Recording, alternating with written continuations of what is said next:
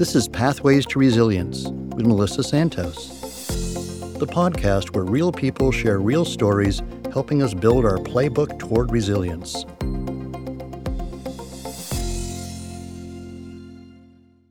Welcome back. Uh, thanks for joining us again on Pathways to Resilience. Um, I'm really looking forward to the conversation that we're going to have today with our guest, India Harville. Um, and in acknowledging disparity, um, particularly highlighting this um, during Black History Month. And the, the theme of Black History Month um, this year in particular, I think, that really not only calls to action, but also to education and understanding, particularly those of us um, from the from white the white race and from privilege, to not just um, not just put those posts up that we support, but how are we really taking steps to better understand disparities, how they show up, how we contribute to them, um, and take action. So um, I'm excited for how this conversation may inspire that um, in me and others. So, welcome, India. India is the founder of Embraced Body. She's an African American, disabled, and queer disability justice activist. Her work centers reclaiming the body as an often underestimated pathway to decolonizing ourselves to foster social justice, equity, and inclusion. She holds a BA in psychology from the New College of Florida and a master's in integrative health studies from the California Institute of Integral Studies. I met India actually first found you on LinkedIn and thought that your work I had just seen some of your pictures of your dance and your body movement and was really struck, sent you a message. And then all of a sudden, you showed up as a consultant working with us with the Momentum Collaborative as part of Community Solutions DEI initiatives. And so that serendipity was really cool. So happy to have you. Welcome. Hi, I'm so glad to be here. And thank you for having me. And thank you to everyone who's listening. I feel like you learned a little bit about me from my bio, but my name is India Harville, and I use she and her pronouns. And I'll give a little visual description of myself. I'm a Black woman. I have medium brown skin, long black locks, and today I'm wearing a, a camouflage dress and some large black headphones. And you've already learned I'm a disability justice activist and a dancer and a somatic educator. And the organization that I founded, Embraced Body, really works to center the body as a pathway to personal and collective liberation. And I'm so grateful to my elders, my ancestors, and my mentors who've really helped me ground in the work that I do today. Thanks, India, for that beautiful introduction. Um, so we learned a little about, bit about you and your work, but maybe how did you come to tell us a bit about more about Embraced Body um, and and the work that you do through through Embraced Body? So in 2011, I've been chronically ill and disabled all of my life. I didn't use that language as a young Black person. My family really was like, don't center all of that for yourself, really um, strive for excellence. And that was their survival strategy. And I deeply honor that. And later in my life, I chose to take a slightly different path. But around 2011, my um, neurological condition got very intense, and I was unable to move my right side for about two years. And mm. I got a wheelchair, and I found that so liberating. I got back to dance classes, mm. I got back out in the world, but then I was confronted with a lot of ableism and people saying, Oh, you poor thing, you're wheelchair bound. And I was like, No, my wheelchair is freedom. There were so many things that happened. Mm where my experience was different than how people were narrating it. And that really was the birthplace of Embraced Body. Isn't that powerful that your people's, uh, uh, we have that, right? Our people's biases, assumptions, their own um, narrative of your experience through their lens. They saw the wheelchair as um, a problem or a challenge and your experience was this is liberating. I can i can dance and move more freely. Um, and how often do we do that right? Do we assume other people's experiences um, and we're we're, we're create we create judgment um, without even maybe realizing it because we're putting things through our own lens rather than that person's here listening for that person's experience. Um, so I was so struck with, by our first conversation, but how about just starting with um, what we, as a country, we don't often own our own. I talk about our own biases. We don't often own or acknowledge not only our own biases, but our history, like our actual history as a country, or the disparity for people of color in so many facets of our society. How do we just start getting comfortable with looking at that and acknowledging that it exists? I love that you want to dig right in. This is such a great question. And I think some of what I'm going to share today will be that it always, in my opinion, takes multiple approaches. And it really varies depending on our race and other identity markers. So it's important to know, like, as BIPOC folks, we are living with the impacts of historical and present day disparities. It's just our lived reality. So, in some ways, I think um, BIPOC communities can be supported by learning to center joy and self care and boundaries. So, I think the work looks a little different there. That's not to say that BIPOC don't have a lot of healing work to do. Um, that can be a range of like emotional work, being okay with grief and anger and other feelings. Um, you know, my bias is always going to be that we do some of that work through working with the body. And it makes me think of Resmaa Menakem's work. And I think it's important that we keep pacing ourselves and coming back to our healing as we can. Um, and I think it's slightly different for white folks. You know, it can take carving out some intentional space, whether that's by yourself or with other white folks, to look at these things. So, always, genocide, enslavement, other types of violence are going to be hard to be with. Um, remembering that people of color have to be with these things and don't often have a choice is an important step. And it's important not to ask BIPOC for our sympathy if feelings feel challenging for you. That's not to say you're not actually experiencing challenge. As white folks, you can do that work with other white folks and support each other. And if you hit your max, take a little break, but always come back to it and having that strong commitment. So, getting more comfortable with being uncomfortable and not leaving your body really can support this process.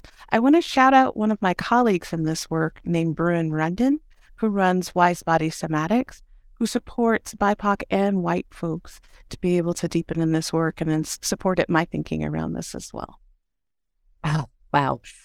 I think, and I learned this really through our um, work with the Momentum Collaborative, that while it is so important and powerful for us to come together as both BIPOC and white folks to have conversations, also that we have really different experiences and needs also space to do that within our own race. Um, and in our work um, as community solutions, when we had, there were sort of the BIPOC circles and then the others, there was definitely, as a white leader, so one, there's like, absolutely, like, yes. And then there's this, oh my gosh, but I just, I want to know their experience so I can be supportive. And it's like, nope.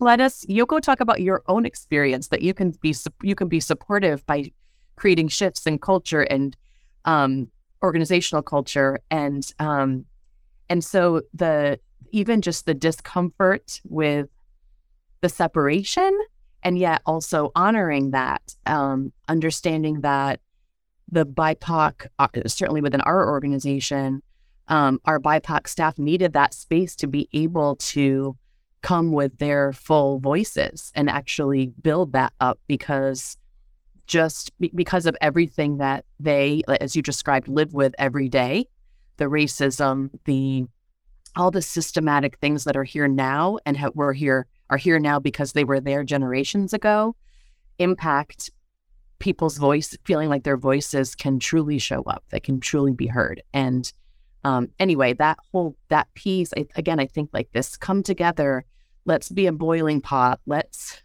you know whatever like no there's really different different needs in order for us to be able to then come together in community um, and truly be inclusive of each other. And it also reminds me of the work, which is now exploding, and I love it, of Tricia Hersey um, and the NAP, the NAP ministry, and this idea that rest is resistance um, of really how are we coming into our bodies and breaking the, um, I don't want to say cycle, but the the capitalistic expectation that comes out of white supremacy culture that it's go, go, go, produce, produce, produce.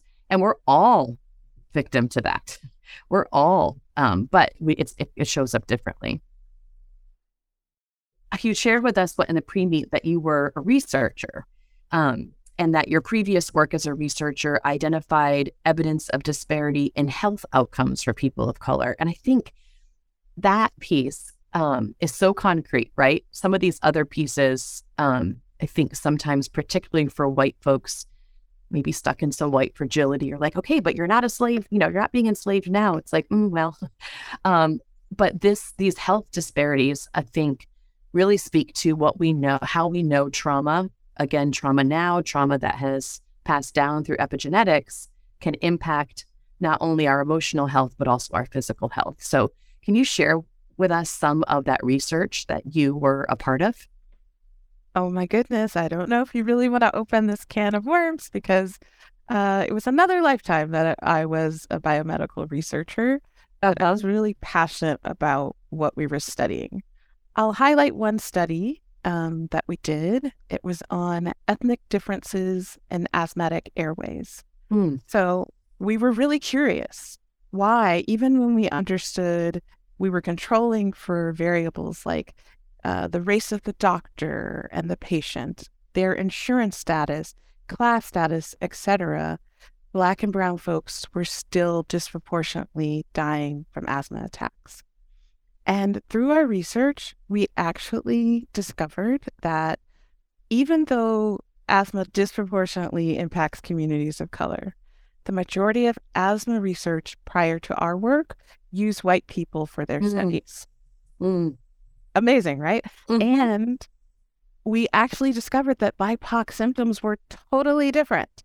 We have a lot of upper airway symptoms like itchy throats and itchy ears. Sometimes it presents with less wheezing. And so BIPOC were getting turned away from hospitals because their symptoms didn't align with white symptoms. And unfortunately, they were dying. Wow let's just pause there for I mean, so here's uh, wow. So and and and turned away. I'm imagining because if the research within the medical field is being done on white folks, that research leads to the list of symptoms your doctor's checking off when you go to the ER to say, oh, yep, this is an asthma attack. And because people of color were not checked those they had different boxes that were be that weren't on the list it was like no you're fine you have allergies or something. You have hay fever by and then they and then having the fatal fatal results. Right. And i feel like for bipoc communities this we didn't need this research right. to tell us this we were living it. And right. a, a fun fact about this is that i came into that work because i was a participant. And as an asthmatic myself i had had the experience of being turned away from the hospital because i wasn't wheezing and my mother was a nurse and she would advocate very strongly for me. And many times when they checked how much oxygen, like what my oxygen saturation was, I'd be admitted to the hospital. Mm. Wow. So if there wasn't that fierce advocacy of your mom saying no, she then when they actually ran the proper tests, you were you were not well enough to be admitted. And when you're talking about just for people that maybe um, research isn't their gig. When you're mm. talking about the controls, because this isn't about you walked in and you had brown skin. It could have been about that. That could have been a piece of it. You walked in and you had brown skin, but you're talking about even if I have brown skin and so does my doctor, even if I have good health insurance and I'm I'm going to a high quality, you know, um, medical center, even if with all of those things, I'm still turned away because I'm not click, I'm not checking the boxes of the research that even that doctor, that person of color, is going off the white research for their own for their in their within their medical practice. Am I am I understanding that correctly? Absolutely. And thanks yeah. for breaking that down. Yeah. I think that's an important piece to to see that it's it's so and the disparities are so ingrained within so many all all of the systems within our society that it's not just about um was someone treated differently? What, what do me as a white doctor look at you differently because of your skin and my own biases? It's that the the medical system within which i'm working and can bill and um, and was trained it within itself there are uh, disparities that are even if, if I am the most inclusive person or whatever aware person i i'm i am not giving you the same level of care. How did that show up in covid? Because i know that it did from your perspective. It showed up in covid in so many ways. Again a lot of understanding about symptoms and who you know a lot of times BIPOC communities have a lot of distrust with the medical establishment because we've been experimented on, because we've been sterilized against our will, all kinds of things. So it's not like a lot of BIPOC are like, I want to go volunteer for this research study. Yeah, yeah. And yeah. let them do controversial yeah, things to me. Yeah. Right? Because that's gone really well in the past. Let's do that again. Yeah. So a lot of times the volunteers who are coming in for research are white. And we saw that same thing happening with COVID, who were the vaccines tested on, who were the treatments tested on, often white folks. And that doesn't always equate to the same outcomes for people of color. There's mm-hmm. so many ways that disparities showed up.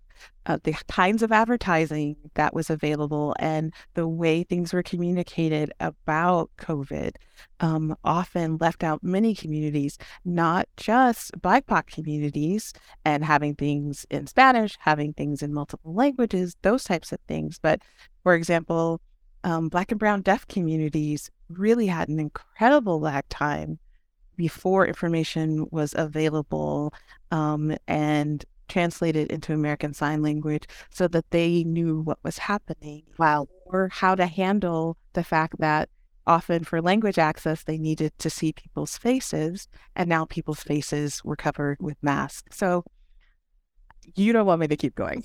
I mean, I would love to, but I get it. Yeah.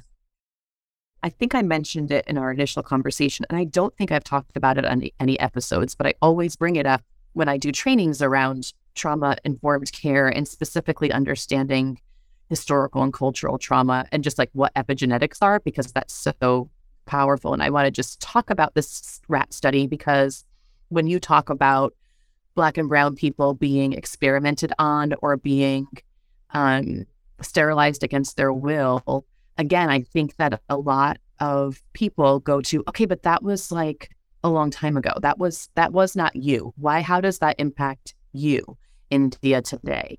And I'm not going to pr- try to as- make assumptions, Melissa, right now on how that impacts you, but I'm going to say what I know about our brains. And so there was a a rat study done. Well, there's rats; those those guys get get tested on all the time, but um, it's at least a decade ago now. But um, the the researchers offered the rats regular water and rose water, and over time, the rats preferred the rose water. It was tasted sweet, whatever. Um, after some time, whenever those rats would drink the rose water, they would be electrocuted. And so, um, because as creatures, their fight or flight was uh, triggered, and they were like, "Yeah, no more rose water because that's going to kill us. That's going to end our species." In this research, the grandchildren, so two generations later of rats, avoided rose water and they had never been exposed to the electric shock. But their brains, for survival, because that's at the end of the day, we are mammals and species who who want to survive. That's what we really. And for survival, their the epigenetics or there's uh, you know genes in their brain going don't drink the rose water. Their ancestors were telling them through their genetics. And that to me, when I, that uh, research for me was really life changing, mind changing, thought changing to say, this is, it, it was one of those like, whoa, like I got it, but now I get it. This is so much bigger than this isn't about my experience or what I bring to the world, or it's about how I can in, can change things or influence things or be an ally to things. But when your brain is telling you, don't trust that research, that's done really awful things to us in the past. Yes, this is so important to talk about because I do think intergenerational trauma can be explained through this. And also, yes, the epigenetics and the brain research is really provocative, but also my grandmother told me that. Right. And my grandmother told my mother that. And so I'm getting messages from my great mother, great grandmother through my own family that are also affirming these same messages you don't trust the medical establishment. Now I've learned that. And I'm going to train my children that way as well. And that's where this work around changing things and working with intergenerational trauma is really important in order to shift some of those narratives and maybe reopen some pathways to different possibilities. We really have to do that work with ourselves and think about how we impact the next generation. Yes. And then I'm thinking about from the white, and I'm and not all, but my experience, um, when I think about the stories that were passed down for generations that were so, well, not only through grandmother, great grandmother, mother, but also just my, the education system around our white history, our whitewashed history, that those are the stories that are um, being taught to me. We're receiving very different stories about the reality of i guess I get, that's what i'm struck by in this moment. Um, just even just you and i having grown up hearing really different stories that then puts me in a position of like our country's amazing. What are you talking about? Like we did all these things like the like the the native americans got corn from christopher like it was like lovely. It was cowboys and indians you know? Um and how much needs to be undone around that um, because those stories stick with me could stick with me. They don't. Um, but to, to be to say i don't get it. I don't understand. I can't understand your fear your experience because what i've learned is this you know freedom for all kind of story right and all of that messaging that white supremacist culture pushes like i pulled myself up by my bootstraps. Yes. I did this by myself. Yes. Not acknowledging that I owned slaves and yeah. then I leveraged wealth um, from their work, right? That's not inside of the narrative. Yeah. So then you have people saying, like, oh, well, people of color just need to work harder. I did all of this myself, not acknowledging the kind of intergenerational wealth that supported you. And that's not to take away anyone's accomplishment right. and what right. folks have done, but right. really understanding the complexity and the multi generational experience of this. Yeah. Yeah. Oh my gosh, I could talk to you for hours. Um, so I think so. We also so we talked about okay. So how do we even start this? How do we even begin to um, create healing and um, and and work towards towards justice in meaningful, authentic um, ways. Um, and you you talked about how it starts with creating safety. Um, what does it take to create the kind of safety that can create real dialogue and real change? I think this is actually a complex question. And as I was reflecting on it, I realized addressing disparities is such an important part of creating safety that we often overlook. So it's really hard to cultivate safety if you continuously live in deeply traumatic and unsafe living conditions. Mm-hmm. So there's a privilege in being able to talk about creating safety that I think it's important to acknowledge before I answer the question. I so can appreciate that. Yeah. Mm-hmm. So, what's safe for one person may not be safe for another and this shows up strongly culturally as well. BIPOC communities have very different practices around how loudly we speak, how closely mm-hmm. we stand to one another, all of these things that sometimes white folks may not even be aware of. And so, what feels safe can get lost in um, the different experiences we hold culturally. I think we talked about how I hold safety as, especially when we're talking about this kind of privileged safety. Mm-hmm. I think that's an inside job. Um, we live in a world where our external environment doesn't conform to our individual safety needs, and we're too different for that really to work. So, you know, back to the body for me, working with somatic tools, doing things to regulate our nervous system so we can expand like our window of tolerance for difficult conversations and experiences feels like the solution, at least a piece of the solution to me. Sounds like the start to the solution, right? Is that instead of looking externally for safety to be created, which as you mentioned, how would how would anyone know what feels safe to me? There are certain things. I imagine there are some universal what we call I can I'd be actually really interested to talk to you further other times around in our trauma informed work what we can what people consider universal precautions um, and whether or not those universal precautions actually take a cultural enough of a cultural look at things um, another conversation you and i there's all these sidebars we could do but um, so so talk about some of that um, somatic work and the central nervous system and that that creation of safety within so I want to add one other thing before yeah. we talk about the nervous system.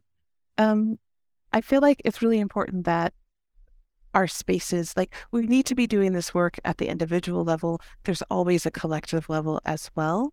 And really striving to make our um, places of work and places where we engage more inclusive to different ways of being that don't conform to white supremacist cultural values. So, again, that's another place that we have to stretch in order to make sure that different folks inside of different spaces um, have a little bit more room to show up as their authentic selves and to feel safe.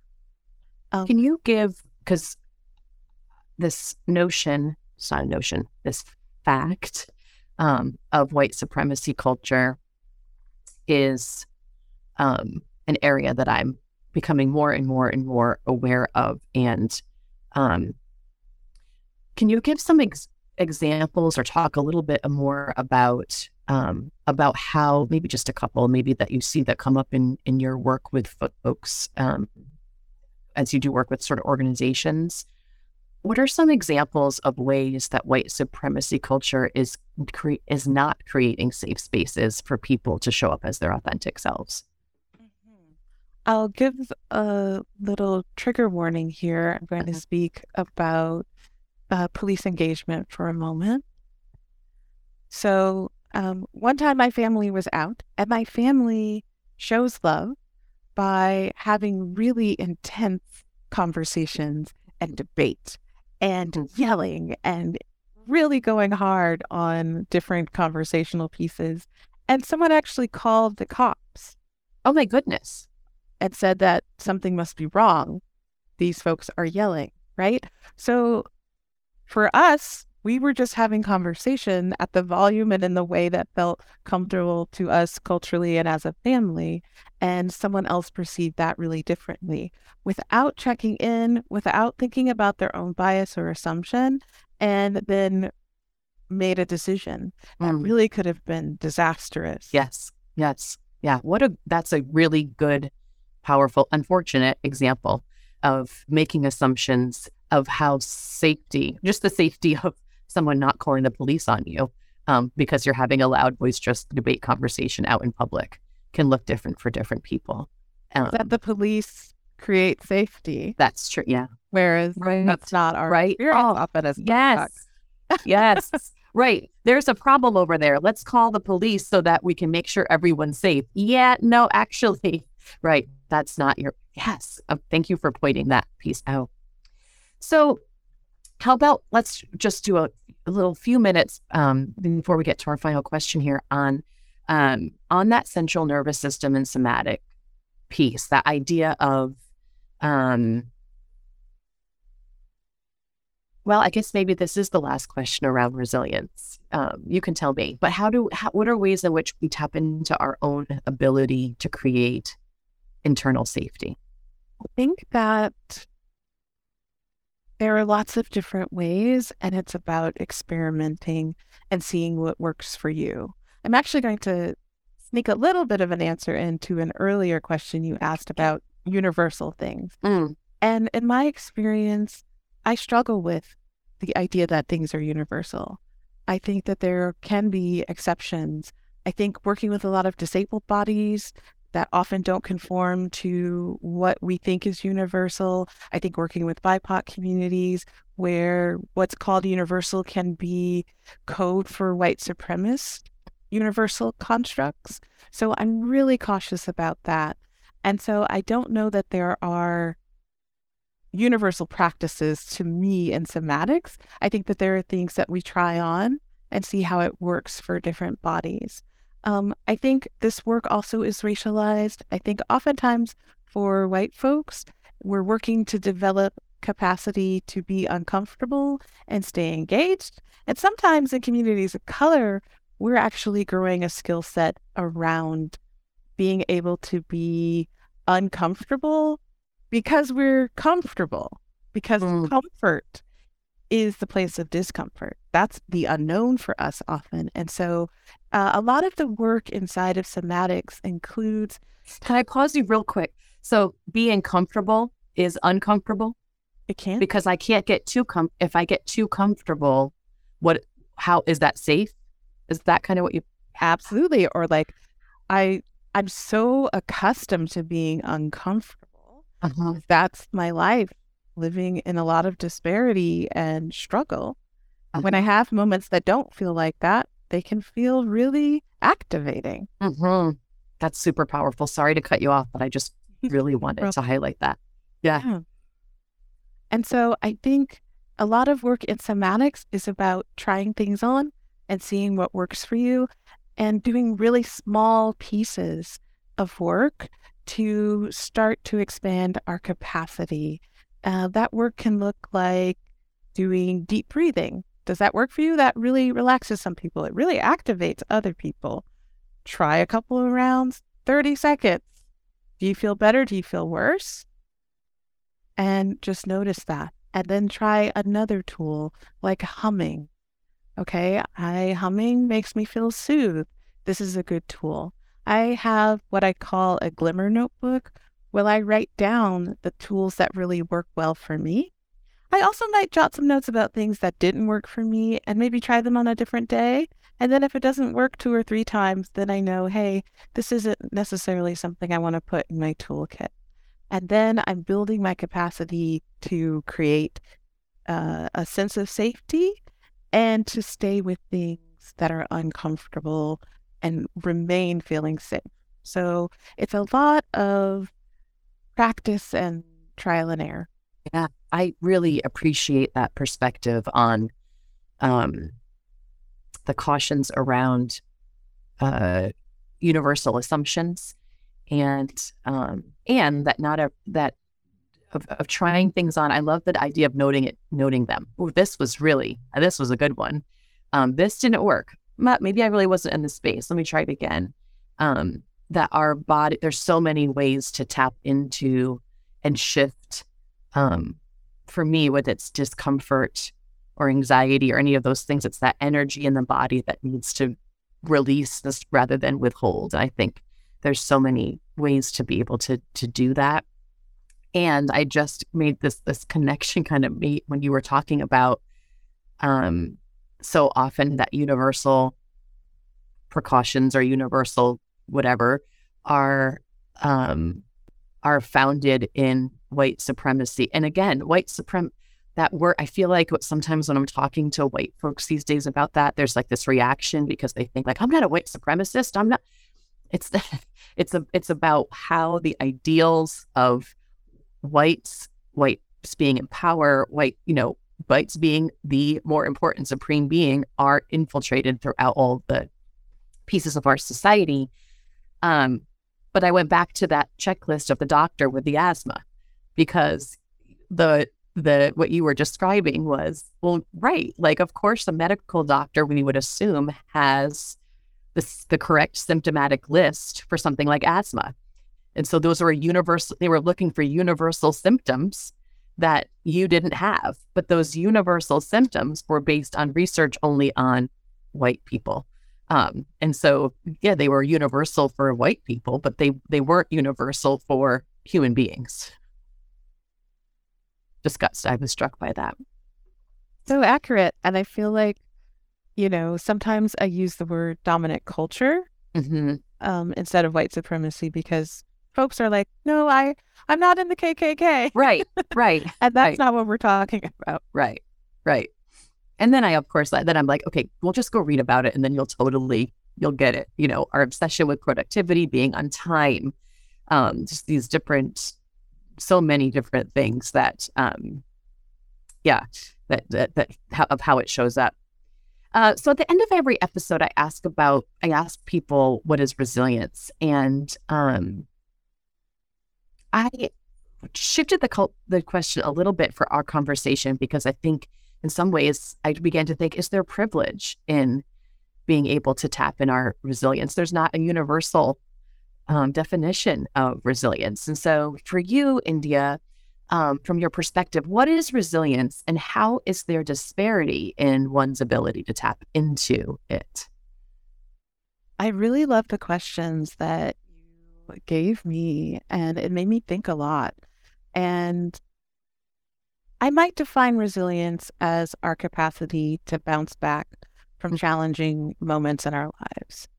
Um, but I think sometimes we use the word resilience when we actually mean surviving. And I want to distinguish those two things. So good. Yeah. Um, disparity forces BIPOC folks to cultivate this survival resilience.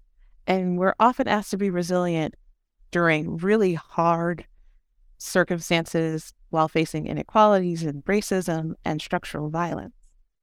We're asked to bear injustice and to keep a smile on our face, which is mm. insulting um, and challenging. But we've learned to survive in often really unsurvivable conditions. So we've gotten good at this skill set, but it often invisibilizes our pain. So I really want to talk about resilience for BIPOC in a different way that includes addressing inequity and centers us thriving versus surviving. So I think that that's my distinction that I want to make there. And then I think sometimes, again, for white folks, sometimes there, and you know, it's hard to talk about any community as though there's right. a universal experience. But perhaps better said, folks who have privilege, who have mm-hmm. a fair amount of privilege, really, I think, often struggle with resilience um, because they often don't have as many things in their lives that require cultivating that skill. Mm-hmm. Um, and so often I think when we talk about people with privilege and resilience, we're actually talking about comfort and that's not actually resilience either. So if you're only resilient because everything is going perfectly well for you, when something gets hard, you will no longer be resilient. So I think that there's, again, some skill building on both sides and some additional vocabulary to add. Like everything we're calling resilience might need to be teased apart a bit. Yeah. I real I appreciate that, like teasing apart resilience versus survival. And this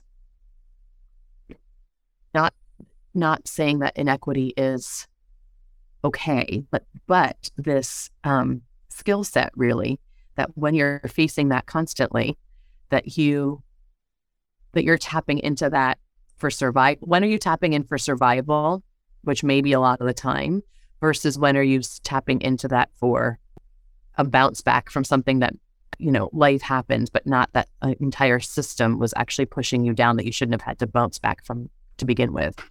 Um, and the the resilience on the sort of that privilege side, um, I, I like just I'm having all of these like like whoa moments. Um, I was actually just having this conversation at dinner last night with um, a, a, a friend, a white friend uh, of privilege, um, who is actually starting some somatic work with herself and because has realized that she has really pushed down a lot of her own um, stuff, right? Her own trauma stuff from childhood, um, and has compensated for that in ways of success and other things that were really much easier for her to come by um, because of her privilege. And so that that privilege really has gotten in the way and masked, you know, her authentic self. And um, I'm just again, I'm just this kind of like teasing of just getting my brain to say how different that is, how diff how a different form of resilience that is than um, someone that doesn't start with doesn't have that privilege to be able to mask it, to to create the comfort. Right. It's complicated. And oh, yeah, it is. That's not to say that people with privilege don't have trauma. Right. Right. Right. Because I almost said I almost said something universal there. I yeah, don't most, think you're wrong, but yes, but that research is based on many white people. experience uh, or have experienced some trauma regardless of their privileged status. So um, so many layers to to weave in, and I thank you for making sure to keep the complexity in the conversation. Yeah. Anything else you want to add before we we close up? Certainly want to know um, where people can find out more about you and access your work.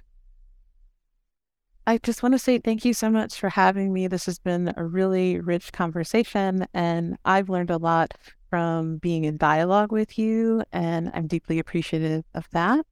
Um, the best way to connect with me is probably through my website, which is embracedbody.com.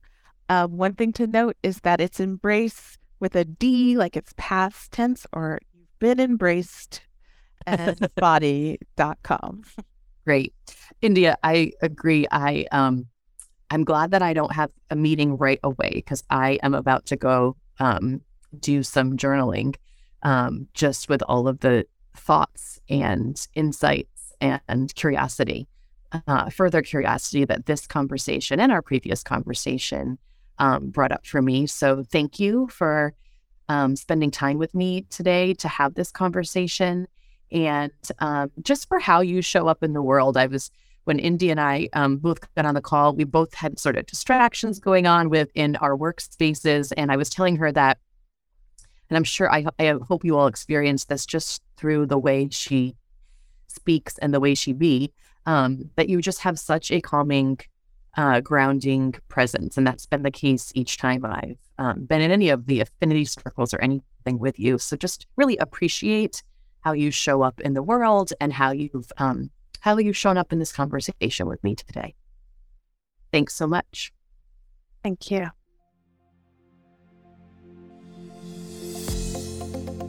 Thanks for listening to Pathways to Resilience, an initiative of Community Solutions.